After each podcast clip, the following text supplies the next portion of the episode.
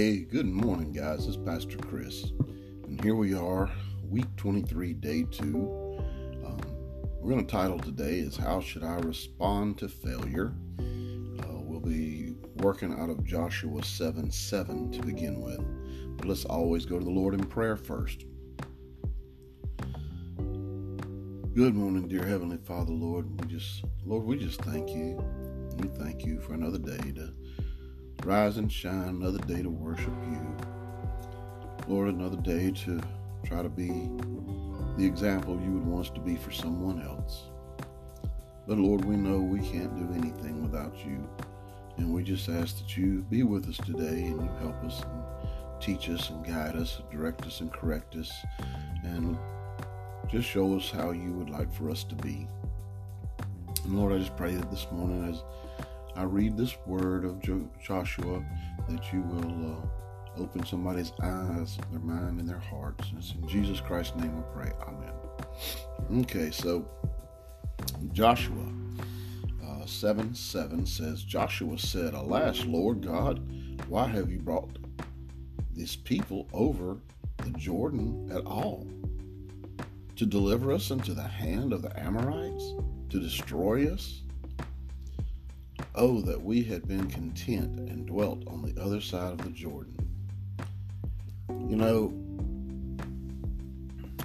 have you ever considered that some of the greatest lessons in life come through difficult times? When you failed, when reality did not meet your expectations in some area of life. Maybe it was a I don't know, a business venture or possibly a church activity, um, a relationship, or maybe learning to deal with that failure and gaining wisdom and strength in the process was a success in itself. It's crazy in our modern um, success oriented society. Failure is not accepted or allowed in the minds of most people. But yet, some of the greatest success stories in history grew out of failure. Uh, one of my favorites was Thomas Edison. You know, he invented the light bulb. And, um, you know, historians have estimated that Edison tried thousands of wires until he found one that would glow for a long time. Now, each time Edison failed with using one kind of wire he learned that would not work, each failure left him with a better understanding of what might work. And um, after numerous failures, Edison found success. You know, um, it's like I tell people a lot of times. I've had people in my life that they didn't tell me or teach me what to do, but they taught me what not to do. And a lot of times, we learn what not to do, it, that's just as important as learning what to do. Now, throughout Scripture, we see that um, God uses failure to teach spiritual lessons. Sometimes, uh, as He did with the Israelites, He uses failure to reveal sin in our lives.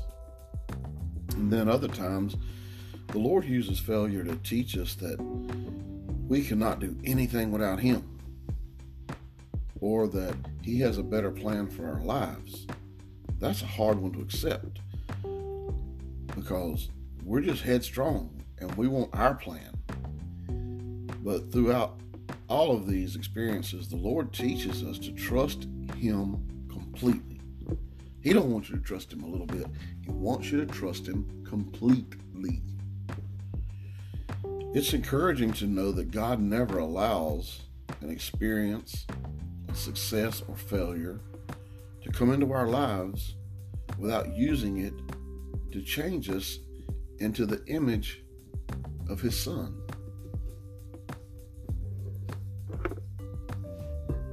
I tell you what, it's been uh, it's been a rough life for me. But this past 10 years that I decided to surrender everything to God and put it in his hands, has been some of the most peaceful times I've had. Now, learning to be a pastor has been hard when people bring you their problems all the time, all day long, every day, just bringing your problems, bringing the problems. Because my nature was to be a fixer and um, want to fix everything. And it took me learning about being a peacemaker before I found that peace.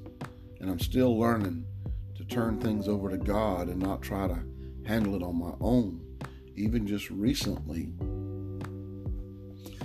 um, I felt like a failure because um, things didn't go my way. And uh, I was trying to work with a certain group of men, and um, they just they just had this um, this thing against each other that just was not going to allow any peace, and it was tearing me up. And I left for the week, and I went to a, a cleansing and healing uh, retreat. And while I was there, the Lord gave me a vision, and I think a lot of times it can speak to everyone's problems. The vision He gave me, which was Atlas, the statue of Atlas, when he was holding the world on his shoulders. And the Lord spoke to me and said, This is you, and this is your, the world represents your burdens. But then as the, the, the image panned out, there was a rope going from the world up into the clouds, and there was a, a hand holding the rope. And the Lord said, Son, I've got this. Why do you keep holding on to it? Why are you still trying to carry all the burdens? Just let go. Give it to me. I've already got it. And it kind of reminded me of some of the videos I've seen where people are in waist deep water and they're fighting to swim, and somebody will look at them and just say, Why don't you just stand up? God was like, Why don't you just let go? And you know, I did immediately, and I prayed and I said, God, take these burdens and you deal with them because I can't. I'm just a man. And immediately I felt this peace over my life. I didn't feel like a failure anymore because I knew as a peacemaker, you see, let me back up. A fixer does what only God can do, or tries to do. Let me rephrase. He tries to do. But a peacemaker does what they can for their fellow man, but then he steps out of the way and he turns it over to God and let God do what only God can do. So I wasn't a failure. I had done what I was supposed to do. It was up to God to do the rest of it, not me. And the Lord spoke to me and said, From now on, when you counsel or minister with someone, I want you to pray beforehand.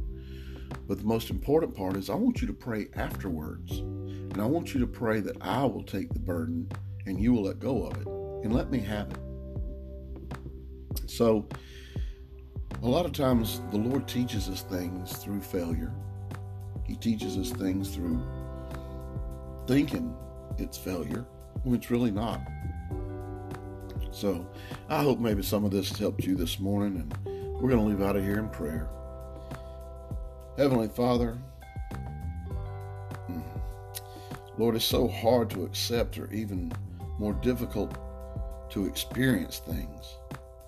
But forgive me, Lord for having resentment and bitterness when things do not go as I plan. Lord, help me see your hand at work in every life, in all situations, and use these times, Lord, to mold me into the character of your Son, Jesus Christ. Amen. Well, guys, remember, don't let the devil steal your joy.